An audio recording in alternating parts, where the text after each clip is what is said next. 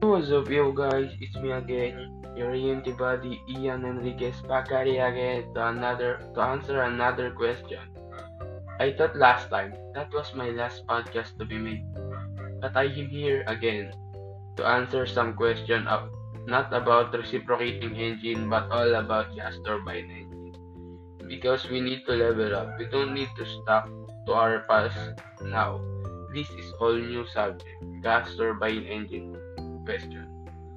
What is gas turbine engine? Gas turbine engine is different in reciprocating engine because reciprocating engine is used to small to, to narrow body aircraft but gas turbine engine is usually used in big aircraft, passenger aircraft to be precise.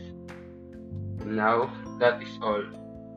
Watch out for the next episode for more gas turbine engine. Again, it's me, Ian Enriquez, your EMT buddy. See you guys.